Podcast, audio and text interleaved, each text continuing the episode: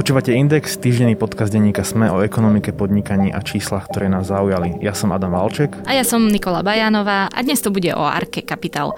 V Bratislave chceli stavať mrakodrap, v regiónoch sa okrem iného zameriavali na energetiku a drevárstvo, podnikajú aj v Česku a do svojho bankového sektora ich ešte v Lani vpustilo Rakúsko. Arka Capital je jednou z menších investičných spoločností na Slovensku a dnes ju všetci poznajú hlavne vďaka manželke premiéra Igora Matoviča, Pavlíne Matovičovej. On sám ich ešte začiatkom týždňa nazval BMG Investom a Horizontom Slovakia vlád Roberta Fica a Petra Pellegriniho. O čo ide? Ako sa Arka dostala tam, kam sa dostala?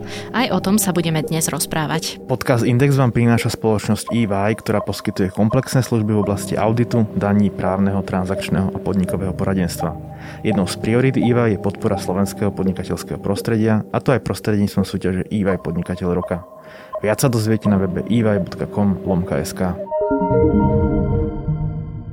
Arka, všade to teraz počúvame, všade to vidíme. Čo si ja pamätám, prvýkrát som o tejto skupine počula vlastne v rozhovore nášho kolegu Tomáša Vašutu v Indexe. Bolo to ešte z minulého roka, kde sa vlastne e, s riaditeľom alebo šéfom tej spoločnosti rozprával o rôznych ich investičných zámeroch, o tom, čo chcú robiť. Bol to veľmi sebavedomý rozhovor, musím povedať. A teda dnes sa k tomu aj niektorí novinári vracajú a tiež nazývajú túto skupinu ako sebavedomú na základe toho, čo teda minulý rok rozprávali. No a okrem toho si Jarku pamätám ešte ako tú spoločnosť, ktorá v čase pandémie prišla do televízií s reklamou, kde hovorila o svojom predátorskom produkte, predátor medzi investíciami. Bol tam ten graf, kde na záver vyskočil ten posledný stĺpček až cez 6%. Ale to je príliš málo na to, aby sme sa mohli ďalej rozprávať o Arke. Čiže čo to vlastne tá Arka je? Je to v zásade rovnaká investičná skupina ako napríklad Penta, akurát je zásadne menšia. Jej hodnota je, ako sa pohybuje okolo 1, 1 miliardy eh, eur. Čo ale tiež nie je málo? Nie je to málo, ale je to teda eh, rado menej ako v prípade eh, Penty. A v zásade podniká v rôznych sektoroch, od energetiky, cez uh, retail. Ja som ju napríklad prvýkrát začal tak vážnejšie evidovať. Vedel som, že nejaká Arka Capital existuje, uh, ale vážnejšie som ju začal evidovať vlastne po tom, čo vstúpila do siete potravín, bratislavskej siete potravín Delia ale vlastne aj viaceré spoločnosti v oblasti e, tepelného hospodárstva, drevospracujúceho priemyslu. Pokúsila sa skonsolidovať, čo bol veľmi riskantný krok a nakoniec vlastne na ňo aj doplatila, trh agentúrneho zamestnávania, teda vlastne personálne agentúry, ktoré prenajímajú najmä výrobným podnikom zamestnancov a to je, to je, to je Arka v zásade a teda dostala sa do problémov. Ako sa to stalo, že je dnes tam, kde je? Na zodpovedanie tejto otázky podľa mňa bude ešte priestor o mesiace e, neskôr, lebo vlastne teraz žijeme dobu, keď sa tie udalosti v zásade dejú a hodnotiť, hodnotiť ich z nejakého helikopterového pohľadu je pomerne náročné. Ale čo sa v zásade stalo a dá sa to vytrekovať na tom príbehu a prečo napríklad ja si nemyslím, že je úplne korektné hovoriť o Arke ako o BMG a Horizonte, hoci nejaké podobnosti tam sú, ale k tomu sa dostaneme. Ale pri BMG a Horizonte aj to policajné vyšetrovanie a nakoniec aj odsúdenie jednotlivých aktérov ukázali, že tam bol podvodný zámer od začiatku. Pri Arke sa dneska debatuje najmä o tom, ako bude prebiehať tá reštrukturalizácia a že či nie je divné, ako sa vyberá ten majetok z tej skupiny, ale to je iná debata. Ale debata o tom, že či mali proste nejaký spravodlivý alebo teda férovo nadstavený podnikateľský plán, to si myslím, že, že mali a dokazujú to ako keby napríklad aj staršie auditorské správy, ale napríklad teda zoberme si ten segment e, agentúrneho zamestnávania. Oni teda sa pokúsili e, v minulosti skonsolidovať ten trh e, personálnych agentúr. Aj sa im to podarilo. No ale teraz prišla COVID kríza. A kto na COVID kríze najviac zahúčal? No presne prišli prví na ranu tí agentúrni zamestnanci, pretože ak si predstavíme na výrobný závod nejakého subdodávateľa, subdodávateľa automobilky si predstavme, tak on má nejaký počet kmeňových zamestnancov, neviem, tisíc členný personál si predstavme a predstavme si, že teda 500 ľudí je tam kmeňových Tých sa ten zamestnávateľ v čase krízy nedotkne, ale prepustí, ale nie, že prepustí. Proste rozviaže zmluvu s tými 500 zvyšnými, ktorí sú z personálky, z personálnej agentúry. A samozrejme zahučí na tom tá personálna agentúra a keď tých personálnych agentúr máte veľa, čo Arka teda skonsolidovala ten trh, no tak na tom zahučíte, naruší to vaše, naruší to vaše biznis plány. To je jeden moment, ktorý bol objektívny. Dá sa vytrikovať, že bol objektívny. Druhá vec je ale, dozvedeli sme sa aj o tom, že to, čo dlžili, a to, čo mali, bolo v takom veľmi zvláštnom pomere, v takom, v akom by zdravá spoločnosť byť nemala. Uh, áno, uh, áno. A do toho prišla pandémia, čiže sa to Áno, vlastne celé a to súvisí v zásade ale s tým ich agresívnym apetítom investičným. Na druhej strane platí, že tá skupina mala nejakých financujúcich partnerov. Môžeme sa baviť o tom, že kto tí financujúci partnery boli, že to naozaj asi nebol mix e, rôznych bank, ale bol, bola to proste prevažne jedna e, silnejšia ekonomická skupina JNT. Ale teda za štandardných okolností sa v zásade spoliehame na, tom, na to, že aj tí financujúci partnery odhadnú reálnosť toho podnikateľského plánu a nebudú financovať niečo, čo je tá, ako prudko rizikové a, a môže skončiť krachom, lebo samozrejme oni si chcú, chcú vrátiť tie prostriedky, ktoré do toho vložili tie banky. Skrátke, inak povedané, neboli v tom úplne sami, ako keby nedá sa to len Presne im tak. Nedá sa to, určite, určite áno. Jednoducho áno, ten podiel vlastných, vlastných zdrojov vo vzťahu k tomu dlhu a aktívam uh, bol nízky, ale proste za tým boli nejaké cudzie zdroje a tí ľudia do toho snáď vkladali, a nie ľudia, ale tie banky do toho vkladali uh, cudzie zdroje s vidinou toho, že sa im vrátia a verili tomu podnikateľskému plánu.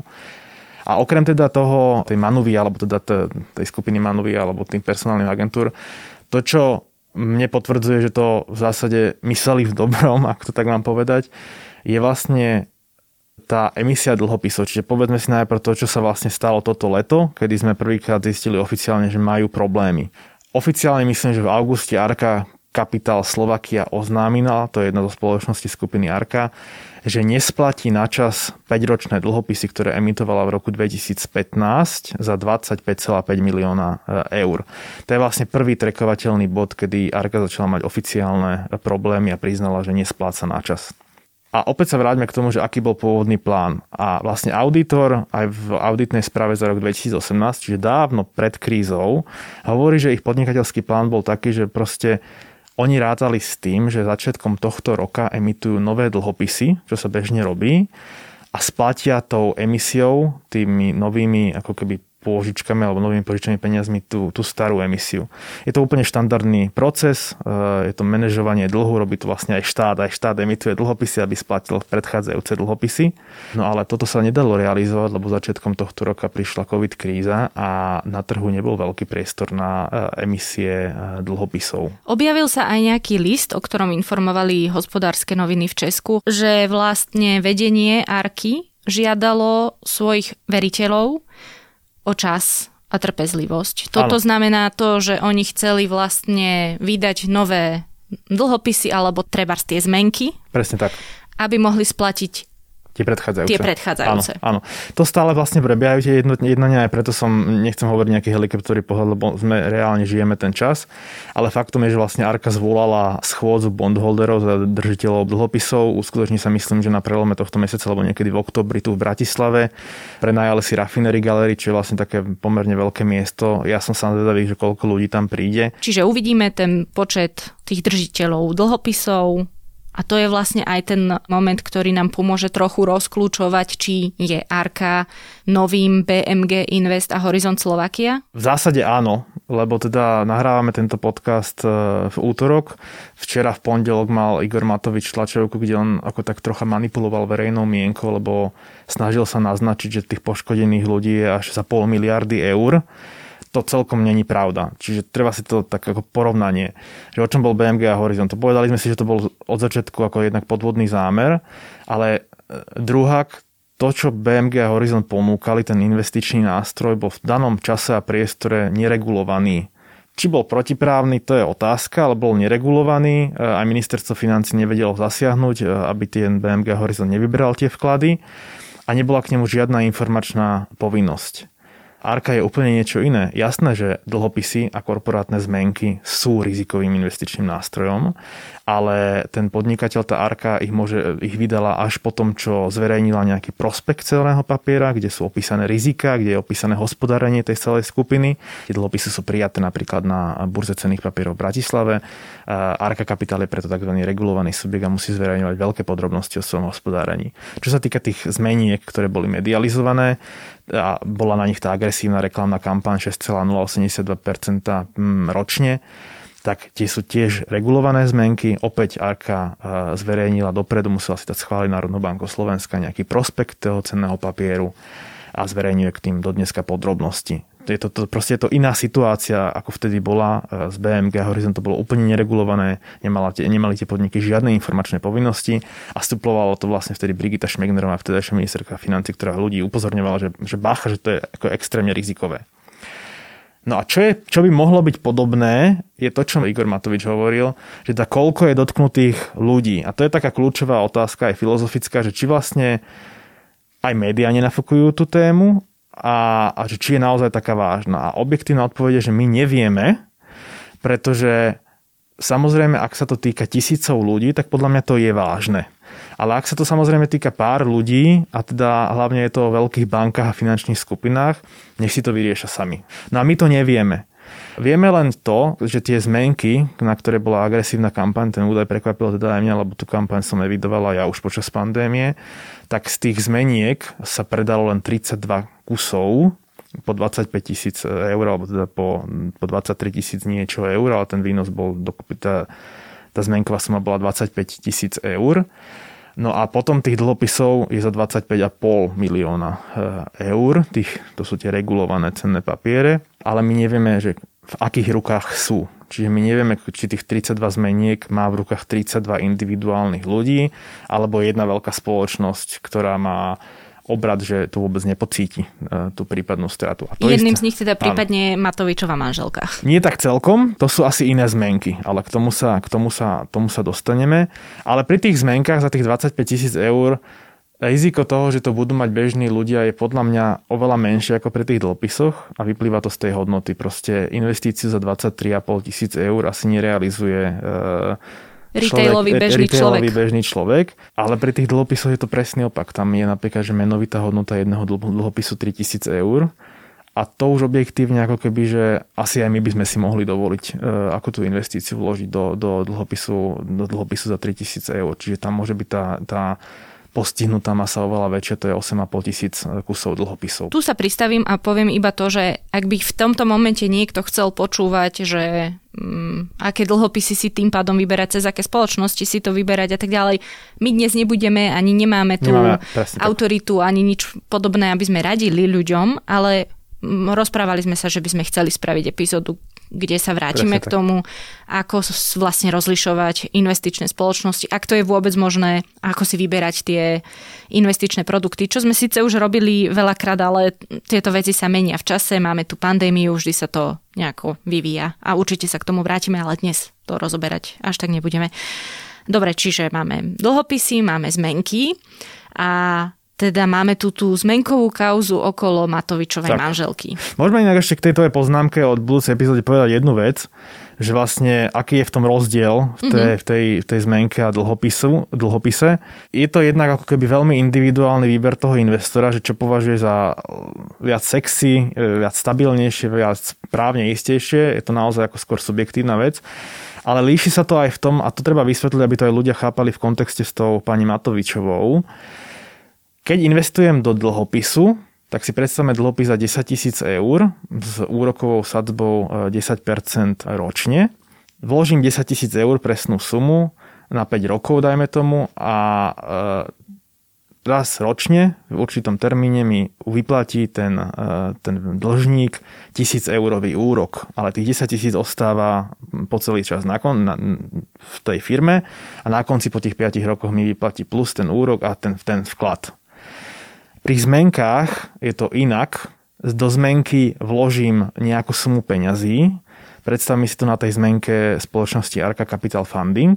Tá zniela na zmenkovú sumu 25 tisíc eur. Ale ja som do nej nevložil 25 tisíc eur, ja som do nej vložil len 23 566 eur a nejaké drobné. To je suma, ktorú som ja Arke požičal. A ona mi po nejakom období, v tomto prípade po 370 dňoch, vráti 25 tisíc eur. A ten rozdiel, tých 1400 niečo eur, je vlastne môj výnos.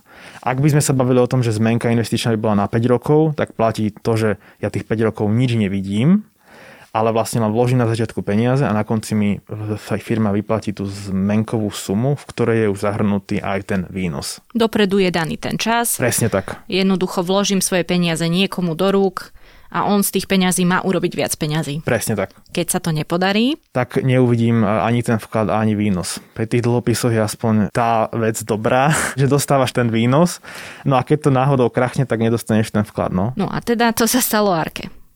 Áno. Asi. Teda. Asi sa, akože sme v takom momente, že sme na hrane toho, že sa to stane. Má ochranu o, súdov pred veriteľmi a onedlho sa vlastne začne aj dražiť majetok? To je dobrá otázka, či, sa, či si tá skupina vyberie dražbu alebo za rozpredaj majetku e, ako spôsob toho uspokojenia. Oni sa teda tvária tak, že pracujú na nejakom reštrukturalizačnom pláne, ktorý predložia súdu. Uvidíme, čo to bude, e, čo to bude obsahovať. Tie metódy reštrukturalizácie sú, sú rôzne, ale čo treba povedať na rovinu je, že reštrukturalizácia každopádne zahrňa to, že veritelia odpíšu časť svojich pohľadávok. To znamená, že nedostanú všetky peniaze. No ale hovorí sa, že ak by bola pravda, čo napísal týženík plus 7 dní a že Pavlína Matovičová dostala informáciu e, o problémoch Arky a mohla si vybrať e, tých údajných 10 miliónov, e, veľa, veľa otáznikov je okolo toho všetkého, tak by sa už k svojim peniazom tí ostatní nedostali. Je to špekulatívna otázka, pretože aj dlhy, e, dlhy árky sú oveľa vyššie zo zmeniek celej skupiny konsolidované dlhy. Čiže e, je to otázka, ale samozrejme dostala by sa k ním ako keby, že nedostali by sa k všetkým peniazom, asi len k nejakej časti. A ešte jedna dôležitá vec, teda tá zmenka, tie zmenky, ktoré by mala mať ona, alebo teda ktoré má ona, lebo však to bolo potvrdené, že ich má 3 v hodnote 200 tisíc, nie sú teda tie, nie. o ktorých sa rozprávame, nie. že ich e, nie. reklamovali počas Presne pandémie. Tak. To nie sú oni. Čo sú to za zmenky? To je dobrá otázka, na ktorú dneska poznáme strašne, ako poznáme strašne málo informácií o tom, aby sme to dokázali kvalifikovane zodpovedať. To, čo vieme zodpovedať je, že to nie je tá zmenka, eh, ktorú, na ktorú bola tá agresívna kampaň za 6,082% za 370 dní. Vychádza to z niekoľkých takých bodov záchytných. Igor Matovič hovorí, že zmenky jeho ženy sú na zmenkovú sumu 200 tisíc eur kus, dokopy za 600 tisíc eh, eur. V rámci zmenkového programu, ktorý robila eh, Arca Capital Funding, to, je tá, eh, to sú tie zmenky, na ktoré bola tá kampaň, zmenky na 200 tisíc eur neboli vydávané, boli vydávané len zmenky na 25 tisíc eur. Zároveň na internete sa dá nájsť iný zmenkový program firmy Arca Investments, tento zmenkový program firmy Arca Investments je neregulovaný, čiže nebol to program, ku ktorému by existoval nejaký prospekt verejne dostupný, ktorý by bol zavesený na webe Národnej banky. Bola to proste len individuálna dohoda investorov so skupinou Arka. Pravdepodobne pani Pavlina Matovičová práve tieto zmenky, ktoré však asi boli dostupné len kvalifikovaným investorom, to je taký pojem zo zákona.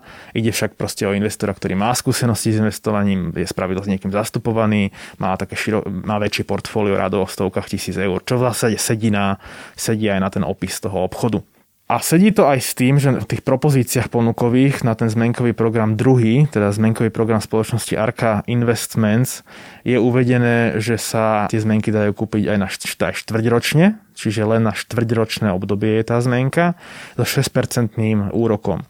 Presne to korešponduje s vysvetlením Igora Matoviča, že tie zmenky Pavlíny Matovičovej boli štvrťročné. V rámci toho programu, toho retailerového, na ktorý bola tá kampaň, sa štvrťročné zmenky nevydávali, vydávali sa len tie ročné, alebo to 370 dňové. Takže všetko nasvedčuje tomu, že Pavlina Matovičová nemá tie retailové zmenky, ktorých bolo vydaných len 32, ale má iné zmenky od inej firmy zo skupiny Arka, ktorá sa volá Arka Investments a nič viac o nich nevieme. A to je tá, a to je tá kruciálna otázka, že o nich nič viac nevieme. A to, že o nich nič nevieme, je podľa teba problém alebo nie? Keď vydávala zmenky spoločnosť Arka Capital Funding, tie, na ktoré bola tá a, a, kampaň, Reklama. Uh-huh. Tak k ním bol nejaký prospekt. A v tom prospekte sú veľmi detálne opísané rizika. Čiže tie zmenky nakupoval informovaný, uh, informovaný človek. Bol uzrozumený s tým, v akom stave je to podnikateľská skupina. Ak ale niekto kupoval zmenky e, Arka Investments, a to ešte dokonca aj v tomto roku, čo vyplýva z vyjadrenia Igora Matoviča, tak som z toho prekvapený už len z toho dôvodu, že k tvojim zmenkám nie je dostupný žiaden prospekt, ktorý by odpisoval rizika spojené s investíciou do Arka Investments. A čo je dôležité, spoločnosť Arka Investments do dnešného dňa neuložila svoju vláňajšie výkazy účtovné. Čiže my vôbec nevieme o tom, ako sa firme Arka Investment darilo v minulom roku. Čo je veľmi zaujímavé, lebo ja by som do firmy, o ktorej neviem, ako sa jej darilo v minulom roku, nevložil svoje peniaze. A to vyvoláva otázku, teda, že či Pavlina Matovičová vedela o podnikaní firmy Arca Investments viac ako bežný, eh, bežne je dostupné. To je ako prvá otázka. Hlavne si naznačil, že ona by bola ten kvalifikovaný nakupca. Nie? Presne tak. Čiže ale aj kvalifikovaný nakupca vie, čo robí. Mal by. Je, mal by vedieť. Presne tak. A, a to je, ale to je tá otázka. Nech, nech teda buď Igor Matovič alebo Pavlina Matovičová odpovedajú na to, že kto im dal tento investičný typ. Prečo si to vyhodnotili ako dobrú investíciu a ne, ne, nevyhodnotili si to ako riziko, keď tá firma nezverejňovala o sebe finančné výkazy a podobne. A druhá otázka je samozrejme tá, že v istom zmysle je Igor Matovič podobný Andrejovi Babišovi v tomto. Igor Matovič legitimným spôsobom zarobil peniaze, a to tak, že predal vydavateľstvo Region Press proste nejakému, nejakému kupujúcemu, dá sa vyhľadať ten track record tých peňazí. V nejakom momente sa dohodol so svojou ženou, že vlastne ona bude správovať ich spoločné bohatstvo, no ale netvárme sa, e, že Igor Matovič toho bohatstva nemá úžitok. Je to proste sú manželia. Oficiálne je najchudobnejší politik, ak sa nemýlim. Presne tak. Nič nevlastní. Presne tak. A všetko vlastní, vlastní jeho žena. Nemajú ani len Mm. BSM-ko. Myslím, BSM-ko? Že, myslím, že aj BSM máme rozdelené, že aj tým sa zaštiťoval Igor Matovič. No, akože odmietam pristúpiť na túto hru, lebo to je pristúpenie na hru Andreja Babiša, ktorý vložil všetok svoj majetok do zverejneckého fondu a tvári sa, že s ním nič nemá a spravuje to Monika Babišová. No, ako... Hej, a Slovensko a Veľká Británia si myslia opak. Presne tak. Čiže bol by som opatrný v pristupovaní na túto hru. Čiže je podľa mňa úplne legitimné sa pýtať tieto otázky eh, aj Igora Matoviča, lebo v zásade ide o o rodinné bohatstvo Matovičovcov. A tam potom je otázka teda, že prečo do toho investovala, investovala ako rodina Matovičovcov, že či Igor Matovič mal nejaké informácie k tomu a podobne. To je ten dôvod, podľa mňa, prečo sa tomu aj e, novinári e, venujú. Trošku z iného konca tí novinári. Plus 7 dní zverejnilo článok typu, ako jedna pani povedala, Áno, hej, že podľa našich informácií, čo je bežné. Ale ja sa stavím, že sa veľa ľudí pýta, že vlastne o čo ide. Čo si o tom myslíš?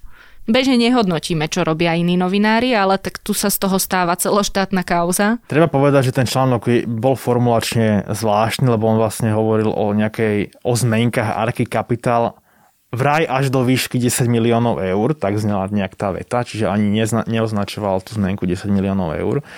Zachytil som vlastne, Igor Matovič napadol majiteľa vydavateľstva plus 7 dní z toho, že to je nejaká, nejaká ich hra, to je finančná skupina Penta. Treba povedať, že aj vo vydavateľstve denníka Sme Petit Press má Penta podiel, ale len menšinový a nemá žiaden vplyv na obsah. A čo k tomu povedať? No poved, mám k tomu len dve poznámky. V prvom rade nevidím žiaden zlý úmysel v práci plus 7 dní. Z dvoch dôvodov. Áno, asi sa pomýlili v hodnote tej e, arkádskej zmenky, ale ako oni si ju nevymysleli, podľa mňa ide skôr o nedorozumenie, pretože Pavlína Matovičová v minulosti, v roku 2015, kúpila zmenku za 10 miliónov eur, ale nie Archy Capital, ale finančnej skupiny JNT Private Equity. Eh, Igor Matovič za to v minulosti podal trestné oznámenie, že táto informácia bola zverejnená. Eh, policajné vyšetrovanie ale potvrdilo, že je eh, táto informácia pravdivá. Proste mohlo ísť, z pohľadu tých novinára mohlo ísť o nedorozumenie, že proste zdroj ho uviedol do nesprávnej informácie, že si pomýlil zmenky Archy Capital a zmenky JNT. To si viem predstaviť. Druhá vec je, že čo tá penta v tom celom. No a to si treba priznať ako takú poznámku, že či má Penta na tomto celom nejaký záujem. A tu sú také dve podpoznámky, že samotná Penta sa podielala menším, menším kusom, ale podielala sa na financovaní skupiny, skupiny Arka. Penta prostredníctvom firmy Penta Funding požičala ešte v roku 2018, čiže my nevieme, či tie peniaze sú teraz splatené Arke, myslím, že 13 miliónov eur. Stále je to veľmi malá suma peňazí z celkového zadlženia okolo 800 miliónov eur a gro tých e, bankových a nebankových požičiek tvoria peniaze od skupiny JNT a proste bankového domu JNT. To je jeden moment. Ale druhý moment je ten, že teda paradoxne, čím viac diskutujeme o problémoch Arky Capital a, a nejakých zmenkách a dlhopisoch, tak tým si ja myslím, že klesa dôvera investorov retailových v tom, že si nekúpim dlhopis e, nejaký na trhu alebo nekúpim si nejakú zmenku na trhu. A na tom paradoxne tá penta ako trpí, pretože tá penta má e, veľkú časť svojho dlhu tiež v retailových zmenkách a, a v dlhopisoch. Myslím, že dlhopisy doktora Maxa, dlhopisy Privátbanky, dlhopisy Svetu zdravia existujú, ktoré si môže kúpiť ktokoľvek, lebo myslím, že tiež je tam suma od 3000 eur. Hej? Čiže tá nedôvera, ktorá je na trhu, nedáva mi žiaden zmysel, prečo by Penta živila nejakú diskreditačnú kampaň Igora Matoviča. Navyše si nemyslím, že to je diskreditačná kampaň, sú to oprávnené otázky, ale nedáva zmysel, aby to živila Penta, pretože ona by len tým prehlbovala nedôveru ľudí v tie investičné nástroje, Čo je ktoré už sama ale zase, používa. Tiež už ideme oblúkmi Áno, teraz. áno, je to, je to oblúk, ale ako keby, že takto sa nad tým zamýšľam ja, že mi to nedáva ako keby žiaden zmysel. Jasné. Uh, dobre, máme tu postavu Pavliny Matovičovej. Je ona jediná, ktorá mohla mať takéto zmenky? Určite nie. A to je ďalšia z tých záhad okolo celej arky. Čiže povedali sme si, že máme tu nejaké zmenky, 32 kusov, ktoré boli vydané na základe tej agresívnej reklamnej e, kampane na, na 6% výnos. A potom tu máme nejaké zmenky od firmy Arka Investments, na ktoré nebola kampaň v televízii a ktoré má zrejme kúpená aj Pavlina Matovičová. No a podľa starších finančných výkazov Arky Investments ona evidovala vyše 400 miliónov eur dlhu na zmenkách vydaných. Pravdepodobne sú tam aj zmenky podobné, aké má Pavlina Matovičová. A opäť, preto to hovorím, lebo opäť to dokresluje to, že na to, aby sme vedeli, že či problémy Arka Capital sú aspoň približné tomu, čo mal BMG a Horizon, že či sa to týka nejakej veľkej masy bežných ľudí, museli by sme vedieť, že z čoho sa tá masa tých 400 miliónov skladá. Že či tam sú aj nejakí držiteľia zmeniek za 20 tisíc eur, za 10 tisíc eur, koľko tých, tých ľudí je. My o tom v zásade nič nevieme, dokonca nevieme, že aká tá suma aktuálne je, lebo tá suma, o ktorej hovorím, je z výkazu k 31. decembru 2018. Podľa mňa by Arka mohla povedať, koľko tých e, investorov je cez tie zmenky, to samo o sebe nie je chránený údaj podľa mňa. Samozrejme hovorí, že kto to sú e, tí ľudia, e, to je chránený údaj, ale povedať povedať, že tých držiteľov zmeniek je proste, ja neviem, 1500 a polovica z toho sú ľudia, ktorí majú zmenku do 20 tisíc eur. To je podľa mňa, že v pohode povedať, aby sme pochopili rozsah toho problému na, na retailový trh a zároveň oni mm, tým nič neporušujú podľa mňa. Ak by si to mal zhrnúť, čo sú tie veci, ktoré podľa teba nie sú problematické a tie, ktoré sú naozaj, že veľkou záhadou. Určite problém nie je samotná investícia do zmeniek alebo do, do korporátnych dlhopisov. To je taká vec, ktorá sa začala ostrakizovať podľa mňa je úplne legitímne využívať na investície aj dlhopisy a, a zmenky.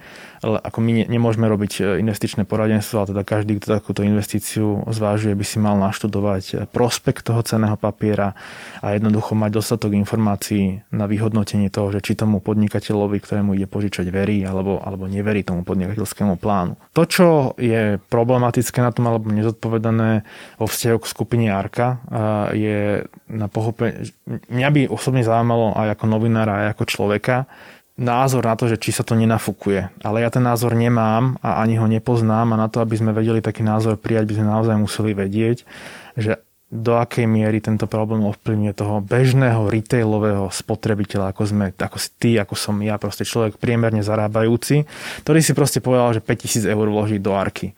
Nevieme, koľko takých ľudí je. A teraz bez ohľadu na to, že či si kúpil dlhopis, zmenku, je to jedno, ale mal by niekto povedať, koľko takých ľudí je. Inak potom nech nepoužíva argument, že to je ako BMG a Horizont.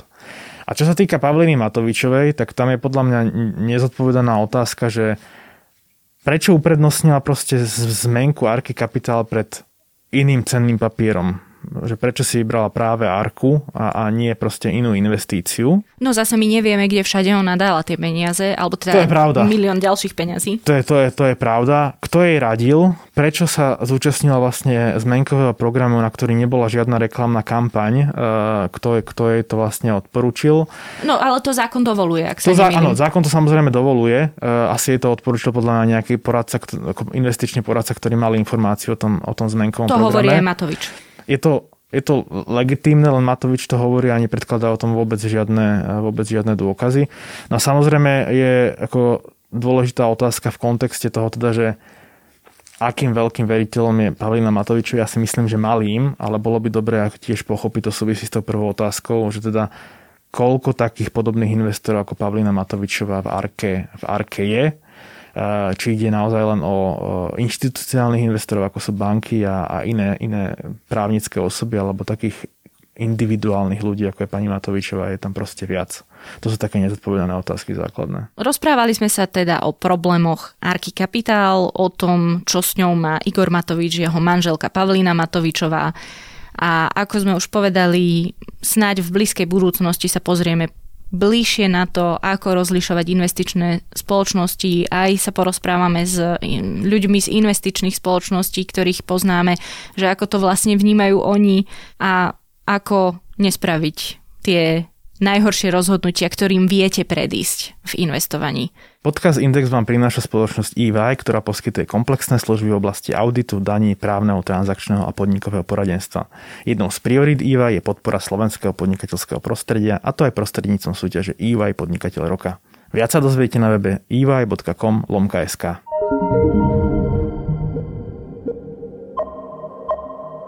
Podcast Index vychádza každý týždeň vo štvrtok. Prihláste sa na jeho odoberanie vo svojej podcastovej mobilnej aplikácii na platformách Google Podcasty, Apple Podcasty alebo Spotify. Všetky diely, ako aj odkazy na témy, o ktorých hovoríme, nájdete na adrese sme.sk lomka index. Ak sa vám podcast páči, môžete ho ohodnotiť. Ak nám chcete poslať pripomienku, môžete sa pridať do podcastového klubu Sme na Facebooku alebo nám napísať e-mail na adresu index.sme.sk Moje meno je Nikola Bajánová. Ja som Adam Valček.